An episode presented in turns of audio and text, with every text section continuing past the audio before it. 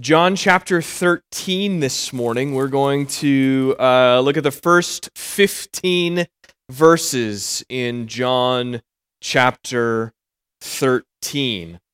John 13, 1 through 15. I'm going to just bear noting, and John alluded to it in his prayer during the call to worship. Um, this last week, uh, the landmark Supreme Court case, Roe v. Wade, was overturned. Um, which is uh, an important event in the history of our in our country. Um, this is primarily something that has been politicized dramatically, but is primarily one uh, that we need to, as Christians, take note of because of the reality that it is a direct violation of what God has commanded us in His Word um, to not to not murder. Um, it is first and foremost a moral issue, not in first and foremost a a political one. Um, and so we as people can celebrate the mercy of God shown to us as, as a nation this, this day. Um, and rejoice with great thanksgiving that the stream that the that the hearts of kings are like streams of water in the hands of our of our God, and that He saw fit to show us mercy, despite the fact that for the last fifty years we have displayed as a culture that we do not in any way deserve it.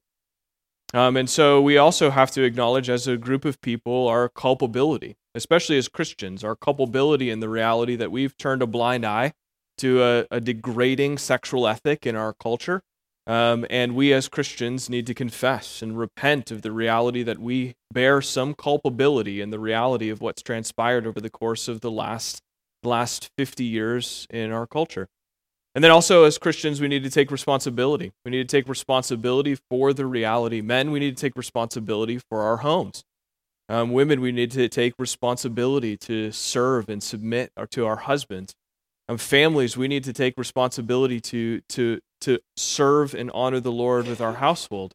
We need to take responsibility to care for people who have been marginalized, who have been become the victims of, of a heinous uh, a heinous set of laws in the books that have allowed for again the countless murder or the murder of many in our in our society.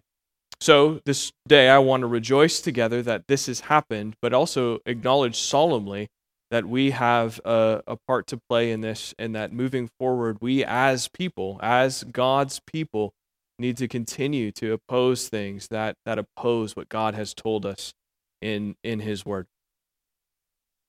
Let's go to John 13 together and consider what has been said here by the Holy Spirit to the Apostle John. A relatively familiar passage. You're going to remember this uh, as we start reading it this morning.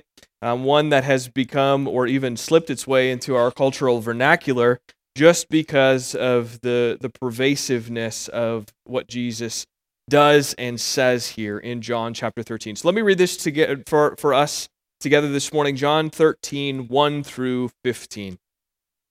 Now, before the feast of the Passover, when Jesus knew that his hour had come to depart out of this world to the Father, having loved his own who were in the world, he loved them to the end. During supper, when the devil had already put it in the heart of Judas Iscariot, Simon's son, to betray him, Jesus, knowing that the Father had given all things into his hands, and that he had come from God, was going back to God, rose from supper. He laid aside his outer garment and taking a towel, tied it around his waist. Then he poured water into a basin and began to wash the disciples' feet and to wipe them with the towel that was wrapped around him. He came to Simon Peter, who said to him, Lord, do you wash my feet? Jesus answered him, What I am doing you do not understand now, but afterwards you will understand. Peter said to him, You shall never wash my feet. Jesus answered him, if I do not wash you, you have no share with me. Simon Peter said to him, Lord, not my feet only, but also my hands and my head. Jesus said to him, The one who has bathed does not need to wash except for his feet, but is completely clean. And you are clean, but not every one of you. For he knew who was to betray him. That was why he said, Not all of you are clean. When he had washed their feet and put on his outer garment, resumed his place, said, he said to them, Do you understand what I have done to you? You call me teacher and Lord, and you are right, for so I am. If I then, your Lord and teacher, have washed your feet, you also ought to wash one another's feet. For I have given you example that you also should do just as I have done to you. Again, this is a, a, familiar passage of Scripture to us. And the everyday reality of the world we live in is when someone serves someone else, sometimes we talk about or use the metaphor of feet washing. That happens inside and outside of the church. Washing someone's feet is associated with serving others. And this is one of really one of the most amazing passages in Scripture, um, or in John's Gospel, and because of the reality of the posture that Jesus takes here. Jesus performs signs and wonders, and we see those laid out for us throughout the Gospel of John. But now, here in this text, we see a level of humility that Jesus takes upon himself. He takes on the form of a servant. This is the everlasting uh, agency of all of creation, the one who uh, stood behind God's word, let there be light, and there was light. The one who stood behind all of creation. Everything that is in existence exists because of the person of Jesus Christ. And yet, Jesus Christ, this one, washes feet. He washes the feet of his disciples here. Uh, this is it's baffling, honestly. If we if we begin to think about Jesus for who he really is, if we begin to think about how expansive the universe is and that he stands behind all of creation, the reality that he stood in a room, got down on his knees, and washed the feet of 12 men in 2,000 years ago is, is baffling. As we continue through John's gospel, we're into this part of John's gospel now. There's a lot of instruction that leads up to, to, uh, to Jesus' cruci- trial and crucifixion. There's a lot of instruction. There's going to be a lot of words that Jesus speaks to his disciples, a lot of prayers that Jesus prays here over the course of the next several chapters. There's not a lot more action that happens He's in the upper room, he's with his disciples, and he is giving us, or uh, John, the Apostle John, who was in that upper room with Jesus, is giving us a glimpse of what transpired uh, in Jesus' final hours. Really important. And so, as we've moved through John's gospel, we've seen this growing hostility towards Jesus for all of the things that he's said and the things that he's done. There's this growing hostility from the religious leadership to take Jesus out. And now they have even planned in their hearts to kill him, to murder him. And so, as we, but Jesus continues to come at them with the truth. He continues to bring them or call them to repentance and faith, that they might believe and be saved uh, from their sin. As we've moved through John's gospel, and this has become my prayer as we've explored all of these chapters together so far. And as we've moved through, I would my prayer is that we really see uh, the inseparability of uh, the what we say that we believe and the truth of who Jesus is and how we live. How all of those things go together and they cannot be separated. That we would see just who Jesus is and the deep and abiding unchangeable implications that that has for, for our lives. The question we must ask ourselves regularly as we as we consider at any time that you sit down and read your bible the question that we have to continually ask ourselves as people is can we go on living uh, knowing what we know about who jesus is can we go on living knowing what we know that god has communicated to us in his word and in some instances, we can genuinely say, I'm following Jesus with my life in this area. And other instances really need to be looked at under the microscope. Is who Jesus is informing everything that you are saying and doing? Now, none of us in this room can say, say yes. But the reality is, as we move through this life, we continue to ask ourselves, and we continue to ask the Holy Spirit to sanctify us to make us more like Jesus, to understand the implications that his life and his words have on everything that we say and do as people. You remember that the point of John's gospel is to share who Jesus is. John will say this at the end of the at the end of the gospel to share with us who Jesus is and what he did so that for the purpose that we might believe.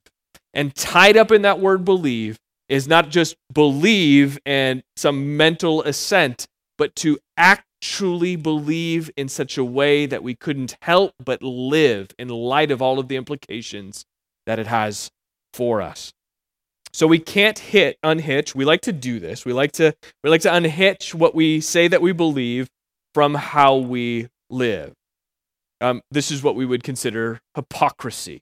People in our world like to point out hypocrisy. They like to point out inconsistencies. The reality is that as sinful people who still inhabit sinful flesh, we realize that we are at some level always hypocrites this side of glory. The the thing that people don't like in the world that we live in isn't a hypocrite, but a hypocrite who doesn't admit that they're a hypocrite. They don't like the reality that we might say that we aspire to live lives of holiness and we will, in fact, miss the mark. They don't like people who say, who, look, who apparently on the external miss the mark uh, and are unwilling to admit it. So the truth is, though, we can look at this at this text and understand exactly how we should live as Christians we can look at this text and begin to unpack what Jesus intends for us in our day to day lives as believers. We want to, again, we want to pretend that we can sort of unhitch living from belief, but our understanding of belief in John's gospel includes all of life, not just a set of facts or values that we aspire to or can think about conceptually, but but belief in Jesus means that there is nothing in your life that isn't fully absorbed by the truth of who Jesus is and what he's done. And so that's what this passage is about. So here's the idea. If there are practical implications of who Jesus is and what he said for our lives, then the immediate application that Jesus gives us in this passage uh, is that those who have been washed by Jesus wash the feet of one another. Now, we're going to spend the rest of our time unpacking what that means. But this is the this is the the idea that I want you to take away this morning. Those who have been washed by Jesus wash the feet of one another. In order to be a Christian, and you cannot be a Christian without being washed clean of your sin. There's only one way that that happens. There's only one way. There are not multiple ways. There is only one way that that can happen. Uh, and that happens when you repent of your sin and you trust in Jesus for the forgiveness of your sin and walk in his ways. We must continually, though, however, be washed as we walk through this world. Again, there are many things in this world that are sinful, that we come in contact with every single day that because we inhabit sinful flesh, we are inclined to, or we're pulled towards, we're drawn towards those things, and then we find ourselves uh, needing a spot check, needing our feet to be washed in through the process of what we will call sanctification. We'll talk about that in a minute. So those who have been washed by Jesus wash the feet of one another. That's the implication of the passage. And for us as Christians, that is what it means, first and foremost, to live as those who believe in Jesus and understand and seek to live by all that he says and does. When you're in Christ, you serve others as Christ served you. Now, because this is a relatively familiar passage, I want to draw out a couple of ideas here that may not be on the surface. So we see Jesus do this action to his disciples, but what's at the heart of what's going on. Um, and I think it's a little more specific than sometimes we come to because, like I said at the beginning of our time, we think to ourselves, um, we think to ourselves, when I serve people, I wash their feet. But Jesus had a very a very specific application in mind when he commands his disciples to wash the feet of one another. So here, let's draw these out, let's draw these ideas out together. And the first idea this morning that I want you to see is just our need, the, these washings that Jesus is talking about. Our need for a one time ongoing or a one time washing and an ongoing washing. Two different kinds of washing that Jesus talks about. Consider, uh, just look at this text. Look at the interaction between Peter and Jesus here, beginning in verse 8. Or, excuse me, in verse 6. No, verse 8. So, Jesus, let go back though. He came to Simon Peter. So, Jesus is washing the disciples' feet. He comes to Simon Peter in verse 6. Like, do you wash my feet? Peter asks him. And Jesus answered, What I am doing you do not understand, but afterwards you will understand. And then Peter says it. Again, Peter is always kind of the stand in for everybody in the room. They're all thinking it, but they're like, what is Jesus doing? I don't know. Peter's always the one who just blurts it out. He blurts it out here You shall never wash my feet.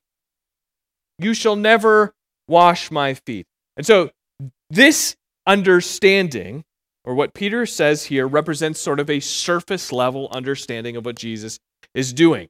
Jesus, like a common servant, took out his outer garment and uh, was getting ready to wash the stinky feet of Peter. You'll remember just a chapter earlier, we talked about the, the, foot, the, the, the foot washing, the action of foot washing, because Mary, um, the sister of Lazarus, who Jesus raised from the dead, Mary washed the feet of Jesus. And that, remember, that was at the beginning of chapter 12 as an extravagant act.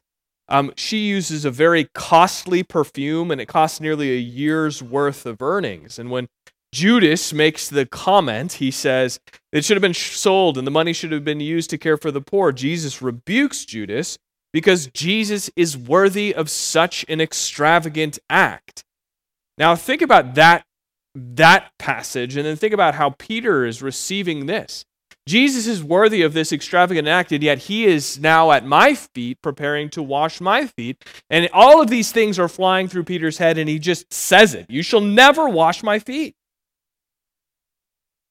And although Mary's foot washing was highly worshipful act because of the cost to her personally, her basic foot washing action is not an uncommon one. A woman or a servant in the house that you entered would wash the feet of the guests coming in. But now Jesus again is taking on that role himself. And that's that represents Peter's objection. In verse 7, Jesus says, You're, you don't, you're not going to understand what I'm about to do. Later on, you'll get it. Um, but of course, Peter just blows right through that stop sign and is about to get T boned with some truth here. Um, if I do not wash you, you have no share with me. Jesus answers him in verse 8. You shall never wash my feet. If I do not wash you, you have no share with me. Now, now, I think it's clear that Jesus isn't just talking about foot washing now. I think Peter picks up. I think he I think he gets the clue. I think that he gets the clue. Now, notice that Peter says at the beginning of verse 8, You shall never wash my feet. And Jesus answers, Not if I do not wash your feet. He says, If I do not wash you. That's pointed language. If I do not wash you. So, what does it mean to be washed by Jesus? Have you been washed by Jesus? Jesus now is talking about something else, and he's going to actually go down in the passage and you're going to see um, in verse 10 the one who has bathed does not need to wash now he's talking about feet except for his feet but is completely clean but in verse 8 if i do not wash you jesus is talking about this one time washing not the ongoing one the one time washing so jesus isn't physically here in this moment. But we must be washed by Jesus. This is the this is the salvation component of Christianity. You cannot be a Christian and not be washed by Jesus. There's only one way to be washed by or to, to become a Christian, and that's to be washed by Jesus. There's only one way to have the forgiveness of sin, to be made right before God, to be set apart before Him, and that is to be washed by Jesus. Now, this isn't in a physical sense, um, like what Jesus was doing with Peter and the disciples, but this is a this is a picture. Jesus is painting a picture in a spiritual sense. We need to be washed clean of sin. So the Apostle Paul reminds the church in Corinth um, what happened to them when Jesus came to them, or when they came to Jesus. In 1 Corinthians 6 11, uh, the Apostle Paul writes, But you were washed, you were sanctified, you were justified in the name of the Lord Jesus Christ, and by the Spirit of our God.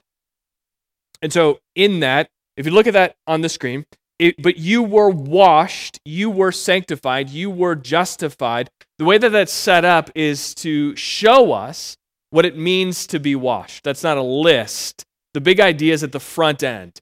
You were washed. How was I washed? Well, you were sanctified. You were justified in the name of the Lord Jesus Christ and by the Spirit of God. You were washed, that is to say, you were sanctified and justified. You were washed, and in that washing, you were sanctified and justified. So, those words might not be common words that we use in our ever, everyday speech. But to be sanctified is to be made holy, is to be set apart for a purpose. To be justified is to be forgiven and to be made right with God. This is a legal action, a legal declaration. Declaration. A legal declaration you are forgiven of your sin, and now you are set right before God. So you're set apart, and you're forgiven, and you're made right. This is what the washing that Jesus does for us, and this comes through his sacrifice.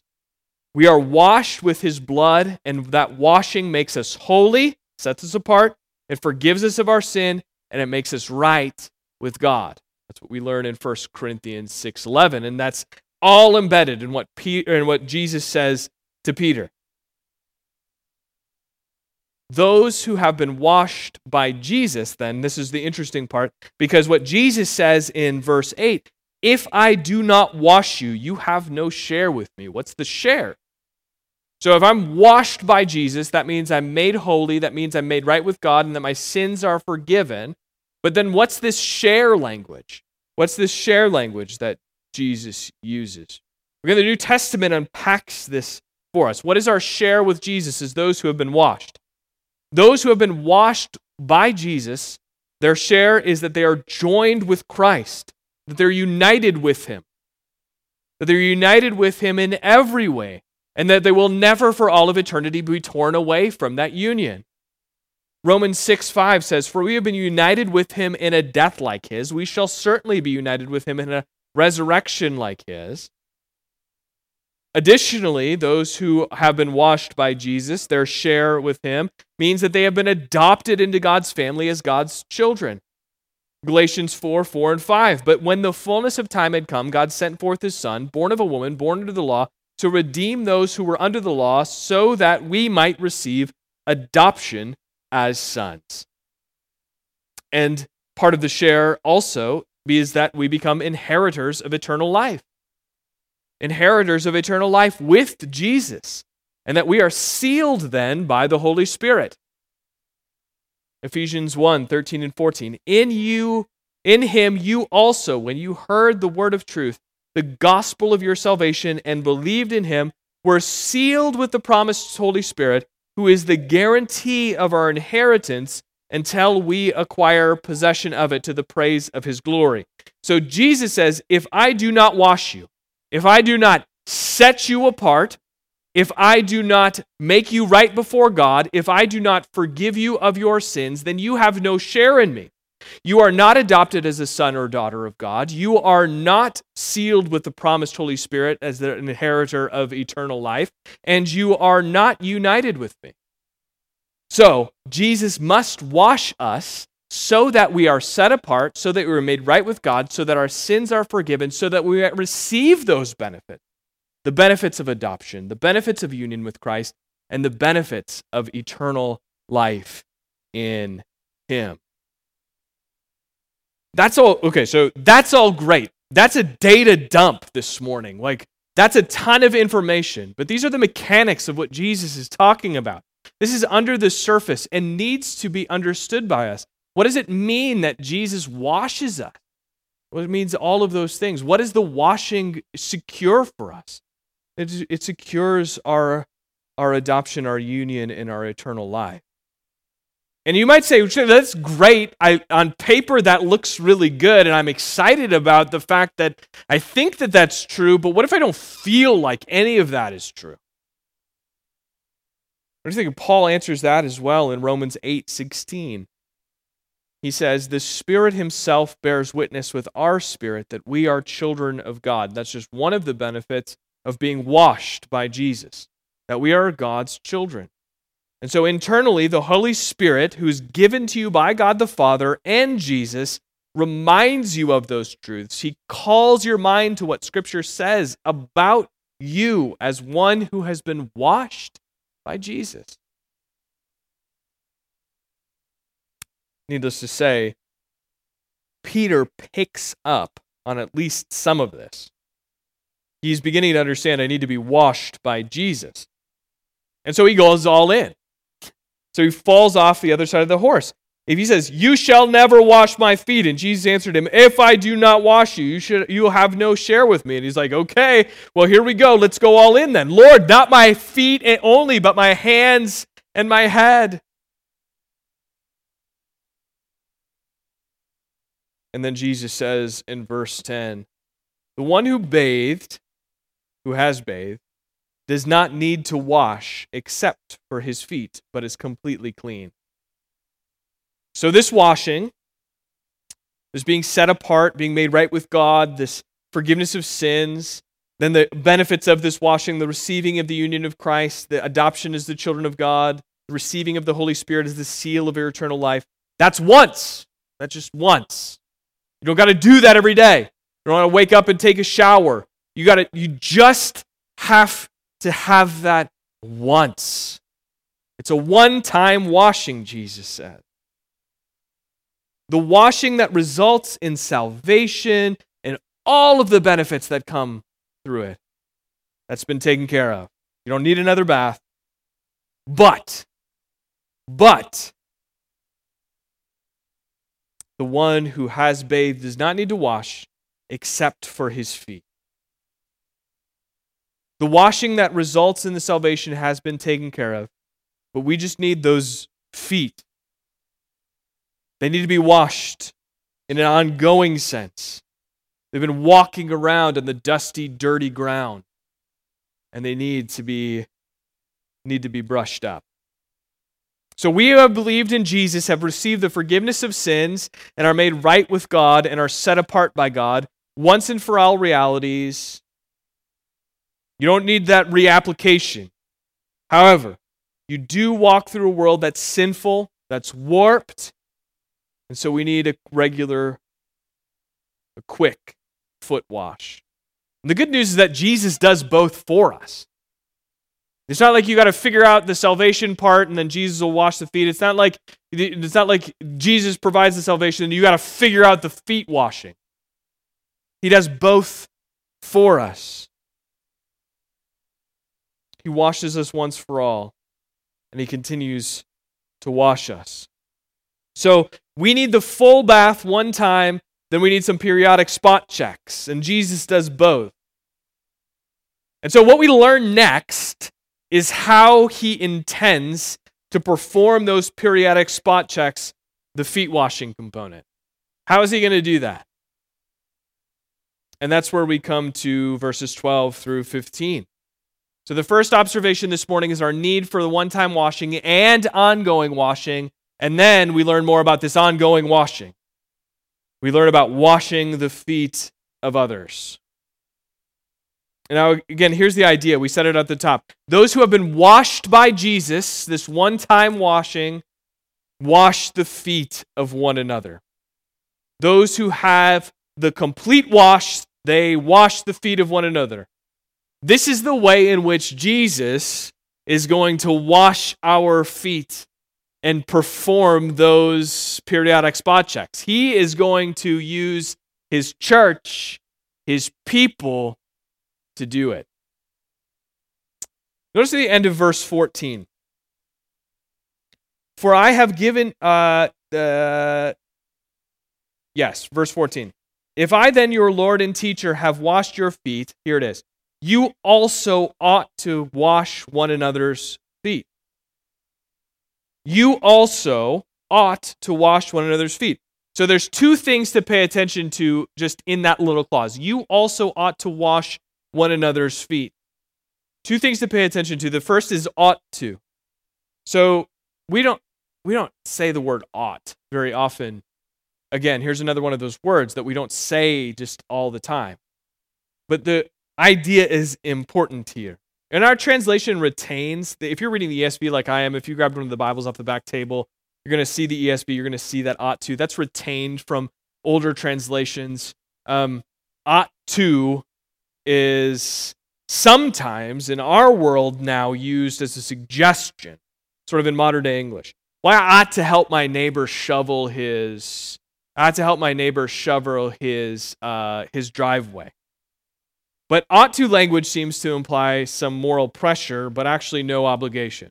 Like, oh, I feel I feel bad for not doing that, but it'll be fine.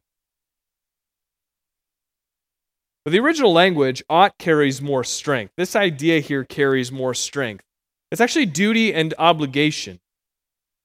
Now, we, as people who don't like the idea of authority in our lives, in our culture, um, don't necessarily like to be obligated.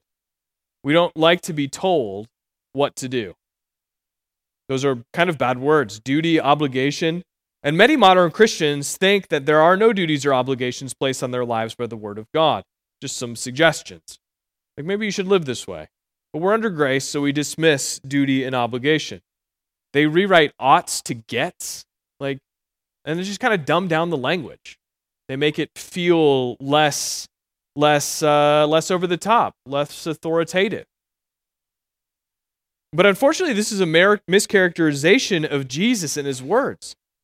So we can't turn Jesus just into some life coach to give us some positive affirmations so that we can get through our day. That's not what Scripture, that's not the picture that Scripture gives us of Jesus. If that were Jesus, get to language would be just fine. But Jesus is king. Jesus is king. And by that very definition, he has the ability and the authority to say ought. He has the ability and the authority to say ought to. He is fully able to require us and obligate us, outline the duties and as his subjects for us. So, if that sounds oppressive, and I think that sometimes in our culture we just say, well, that's oppressive. God, like Jesus, King Jesus is oppressing me. The solution isn't to dumb down the language of ought to. The solution is to better realize who is saying ought to.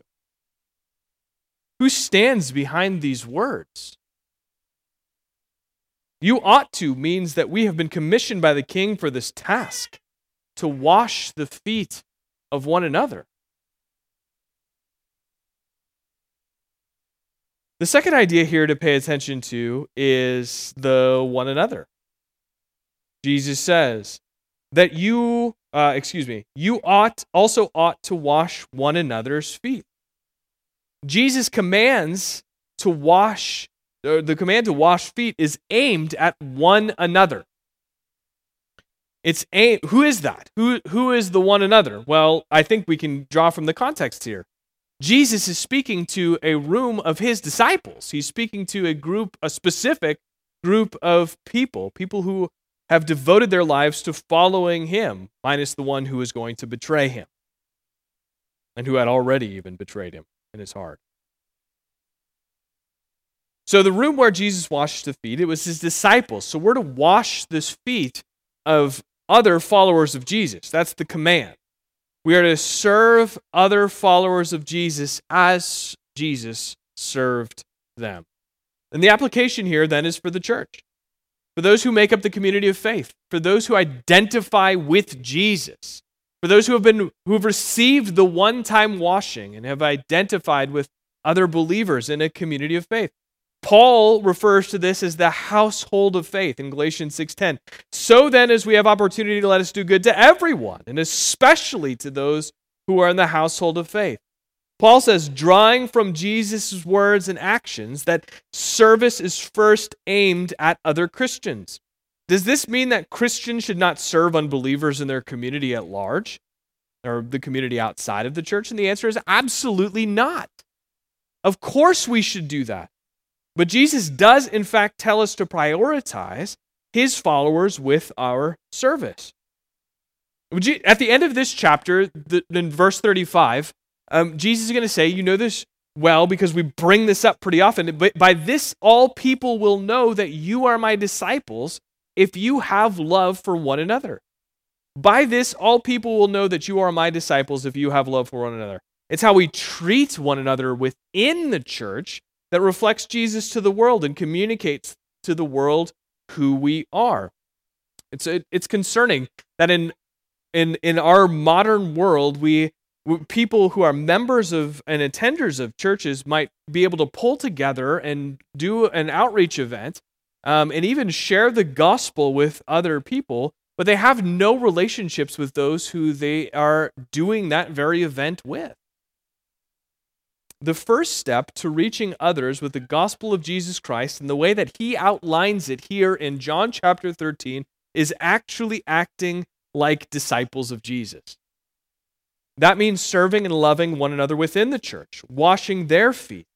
And remember, we can't divorce what we believe from how we live. The life of the one who has received the full washing of Jesus puts that on display by washing other disciples' feet. Friends, you're obligated by King Jesus to serve your fellow brothers and sisters in Christ in the local church. We make a lot of excuses and, and sometimes we, we, we lack the ability, but it will not take away from the reality that Jesus commands it here. Jesus gives each and every one of us opportunities more than we can possibly see to serve each other with consistency and regularity. This is a one another command. It is aimed directly at the church. You also ought to wash one another's feet, just like he served us. So it is our duty to serve one another.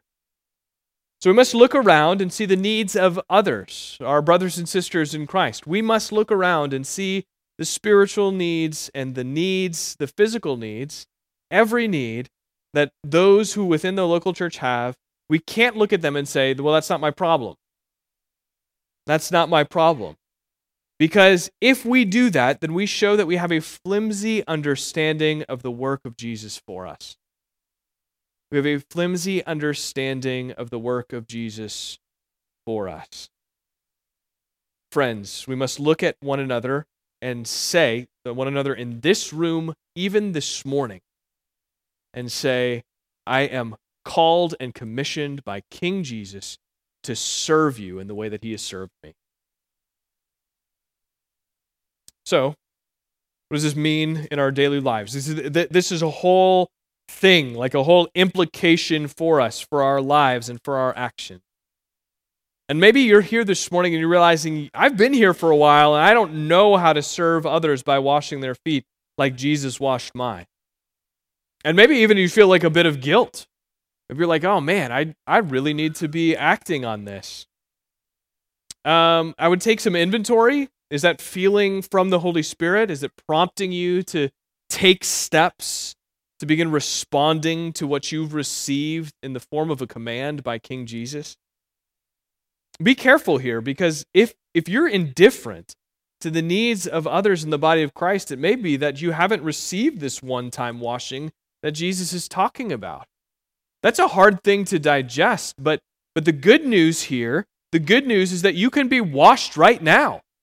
You can receive the forgiveness of sins. You can be made right with God You can be you can receive all of these benefits, the union, the being joined with Jesus Christ. You can receive adoption as sons and daughters of God. You can you can become the inheritor of eternal life, sealed for forever. Through his death on the cross, Jesus offers you forgiveness of sin and right standing before God and the ability to live a life honoring to him. Friends, if you're just here this morning in this place and you're thinking that this is good enough or this is what it is, it's not. You must be washed by Jesus Christ. It's the only way to receive those benefits and to receive the things that are clearly promised holiness, right standing with God, forgiveness of sins. All that Jesus promises will be yours when you trust Him with all of your life. So if you're here this morning and you're just indifferent to everyone in this room, it might be because you've never been washed in the first place. Consider that deeply. The second thing, though, maybe you've had the full wash by Jesus, but you're living in need of having those stinky feet washed. Your feet are carrying a lot of sin and world on them. Paul says it in, in, in, Romans 12. Don't be conformed to this world, but be transformed by the renewing of your mind. You may need to have your mind renewed. Maybe you have been formed by this world so much that you're, you've become numb to the needs of brothers and sisters in Christ in this place. Your feet are carrying lots of sin, and you need to come to Jesus and have those feet touched up. Because the world has been slowly shaping you so that you can't see the sin clearly that's sticking to you. You don't care to serve other brothers and sisters in Christ because you've bought into some self indulgent, self centered, worldly philosophy. If that's you, the next step may be different than you think. This is the specific application of what Jesus tells us in this passage. Because part of this passage indicates to us that the way to get our feet washed is by one another.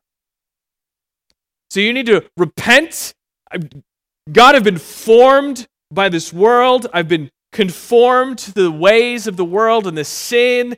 Uh, the sin has stained me, and I need to. I need to be free from it.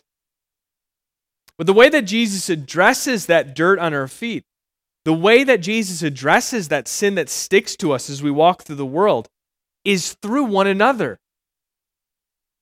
This is the indispensability of the local church. The local church is indispensable when it comes to when it comes to understanding how we walk through this world. We don't just guess and flip a coin and try and figure it out. God has given us the local church for this specific purpose that we might have our feet washed and wash the feet of fellow believers. This process includes me, it's not just me and Jesus, but me and Jesus and those who Jesus has brought into your life in the church. So when Jesus tells us to wash the feet of one another, it's not just this undefined serving one another. This is where that specific application comes into play. Like, we don't get to pick what it looks like. Jesus tells us what washing the feet of others looks like. Jesus expects that we are helping one another walk through this life and navigate a world that's saturated in sin. This life is dangerous for the follower of Jesus. Sin, Satan, in the world have you in their crosshairs all of the time. Washing the feet of one another looks like treating the wounds of one another when we fall into the pit and when we succumb to sin. You and I both need one another to be Christ's representatives to one another, addressing and washing the dusty, dirty, sin saturating feet with the blood of Jesus. This is a great privilege that you and I get to have, that we get to operate as Christ's representatives to one another, even now in this place. We cannot be indifferent to the walking through this life and being, be, being conformed to this world. We must be willing and able and prepared to point out and, and to correct sin when one of us falls into it. And I want that to make sense because Jesus is first telling us to band together as his followers to navigate a depraved, broken, and dangerous world, ready and willing to apply the blood of Jesus to one another when that depraved, broken, dangerous world sinks its teeth into us and we willingly go along with it. And this feet washing business gets really serious really quickly. So maybe you're asking, like, oh, that, okay, so like Jesus' specific application here for us is that we would that we would call and address the sin in one another's lives and apply the blood of Jesus, apply the good news of what Jesus has done to us to, to this situation with someone who is who's caught up in their own sin. And so you're asking me, or you're asking the question, and hopefully this will answer it. Um, like, what about smaller acts of service, though? Like, that seems like a pretty specific application. It's pretty hard hitting, and I don't know if I'm ready for that. I don't know if I'm ready to, to be Christ's representative to address the sin in the life of someone in this room. What about smaller acts of service? Or does that count? And the answer is, well, sure. But like taking a meal or, or buying coffee or helping someone with their basement or when their car breaks down, those smaller acts of service towards one another are not unimportant. But what they are is relationship building. They're relationship building. They help others know that you have their interests in mind, not just your own. So write a friend an encouraging note or text message. Give them a phone call and ask how they're doing and actually listen. Meet the needs that people have on the surface, but know that those opportunities are designed to build trust with one another. Know that those, de- those are designed to give us more opportunities, but they don't necessarily constitute the feet washing Jesus is talking about. And this is a delicate conversation because if someone approached you today that you don't really know and, and, and, and said, Hey, I've been observing something in your life, something sinful, would you be inclined to listen to them if they had ignored you when you were in the middle of a time of suffering? The answer is probably not. If someone wanted to, to point out how you acted sinfully towards them, but that person slandered you over and over and over again in the past, would you trust them with your spiritual good? Probably not. And so those small acts of kindness operate as trust builders. Serving people with small acts of kindness are relationship trust builders that lead to then feet washing as Christ's representative. Random acts of kindness should not be mistaken for feet washing. Rather, treating one another kindly with genuine love and honor will lead to feet washing. So, if you're wondering where to start, so that you might live according to what King Jesus commands us to do. Small acts of service might be those things. Again, if you're ignoring everyone in the body of Christ wholesale, if you're just thinking to yourself, no, I'm just like I'm not in I'm not into any of this, um, then go see see earlier. See earlier. What does it mean that you've been washed by Jesus Christ? But if you're thinking to yourself, yeah, I, I need to get to know some people so that I can serve the body of Christ by washing feet. A small act of service, like holding a baby on Sunday morning, might ensure that a worn out mom can sit through a sermon. Or what if that act gave her the opportunity to see Jesus and follow him more closely this week? Serving the body of Christ uh, with our kids, uh, with our kids on Sunday morning, should not be dismissed. Those who have been through the parenting journey don't, don't dismiss this out of hand. Don't believe that you've paid your dues. You know how challenging kids can be. Serve worn out parents. You know, you might be giving, uh, you might, you might be giving a husband and a wife their first opportunity in months to have some uninterrupted time where they can sit down and just think about what God is saying to them through His Word. Or consider someone who you might be you might you might be able to serve through through just doing some yard work or housework. The glory of the Bible says the glory of the young of young men is their strength. Use that strength to serve those whose strength is waning. Find someone in a season of life that is struggling to keep up and help them out with basic tasks. Consider someone in your community group that needs a friend, just someone to listen to them. And some of those small acts of service seem simple, but the reality is that those are the very things that lead to the type of feet washing that Jesus is talking about in this passage. Let me say this too. Do you want to serve others? Do you want to wash their feet? Do you want to do that which God has called you to in Christ Jesus in this passage, just show up. Just show up. As Jesus has commanded us to love one another and wash one another's feet, you can't do it if you're not around, if you're not available.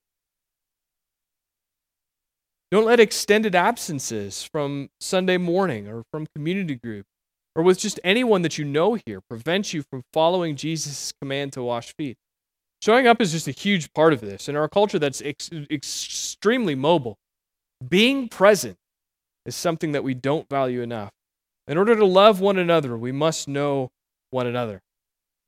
So the goal here is to wash the feet of one another. We can't stop short just at those simple acts, but we must use them as a way to get into the into the life, to build trust in order that we might look at one another and help them navigate a world that is saturated in sin. We must always be ready to apply the blood of Jesus, the good news of Jesus Christ, that in him we can be washed clean of our sin. That we can be that we can be made right with our, a God, that we can be set apart, uh, set apart um, for good works in this life, receiving the adoption as sons, union with Christ, and eternal eternal life. Those who have been washed by Jesus wash the feet of one another. Let's pray. God, we thank you for your word. God, we thank you for how clearly this passage shows us how we ought to live as Christ's representatives in one another's lives. God, would we seek now, even in this time, even in the time that follows these very moments, to, to build relationship with one another in order that we might wash feet, in order that we might help one another navigate a world that is, that is dripping with sin. God, would you give us the strength and the ability, the boldness and the courage to help one another not be conformed to this world, but be transformed by the renewing of our mind, ready to speak the truth, ready to preach the good news of the gospel to one another and to ourselves with, all, with consistency. God, we thank you and we praise you. It's in Jesus' name we pray. Amen.